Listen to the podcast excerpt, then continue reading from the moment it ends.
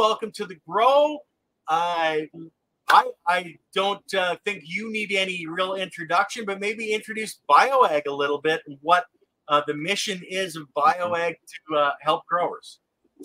Well, uh, uh, we're a biostimulant company. Uh, we are primarily we started out in regenerative agriculture. You know, rebuilding old, beat up ag soils and bringing them back to life so that they, people can get more life out of their soils you know and it just yeah. ha- so happens that these uh, uh, products work fantastic for you know just growing about just about anything but particularly uh, uh pot.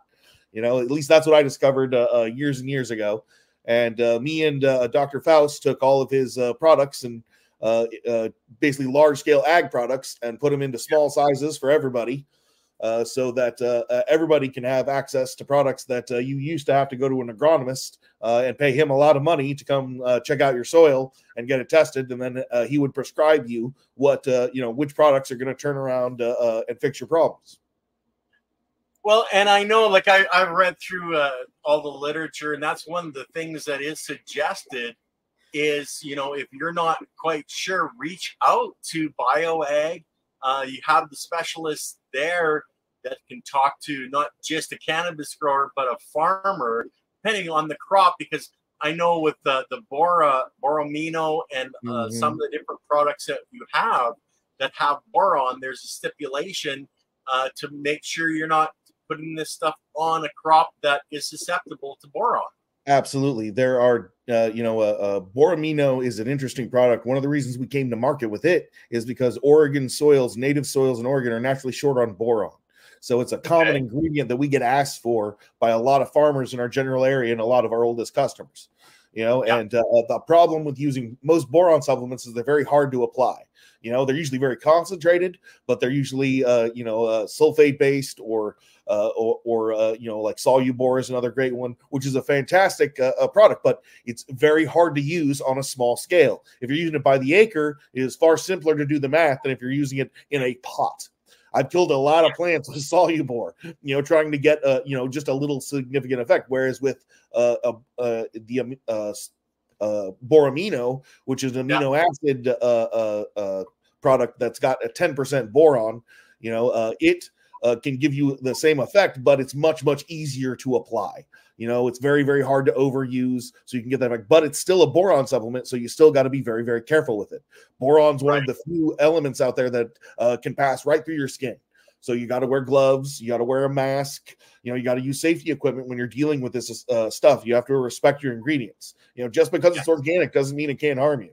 You know, fine powders you do not want to breathe in any way, shape, or form. They will damage you, especially in the long run you know so you usually oh. want to wear a mask you know or you know if you're just mixing up a couple of teaspoons into a gallon of water you don't have to go and you know put on the gloves and the mask and everything you just got to use good safety common sense you know but if you're mixing up more than five gallons of solution at a time uh, i absolutely 100% recommend you know at least wearing gloves and a mask you know that's just good common sense when you're working with any fertilizers biostimulants powders uh, you know mycorrhizae. I don't care what it is. Any of it, etc. Yeah, etc. You know, I mean, whether you know it's a, a, a, bad bacteria that might be in there that's not good for you, or whether it's a you know a, a powder that you could inhale. Uh, you know, that's these are uh, ingredients you need to respect.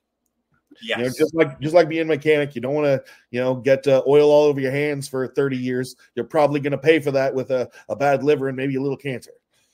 Exactly right. So PPE is an important thing. It's just like wearing your your uh, glasses under the LEDs. If you're not doing that, you're going to damage your eyes. You know, it might Absolutely. not be today, but you know, as as time yeah. progresses.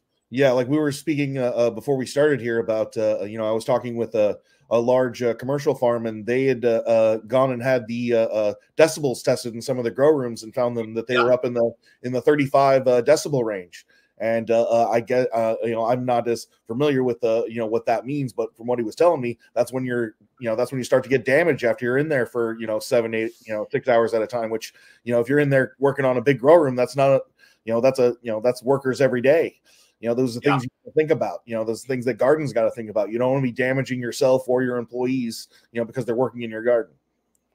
Well, exactly, and I think that's probably one of the rare occasions as anybody's actually tested you know, uh, for that is I've never even heard of anybody. I never even, before. yeah, I never even thought about that. But I've worked in a lot of very loud grow rooms. I all of us have. If you if you work in this industry for a while, everyone's had that loud fan. They're like, hey, I'll replace it later. I'll just let it wind, you know. But uh, maybe that's not such a good idea, you know. I mean, you know, yeah. you know, as we're doing this thing, we're supposed to get better in time, and maybe that's one of the things that uh, you know the newer generations figuring out that we didn't.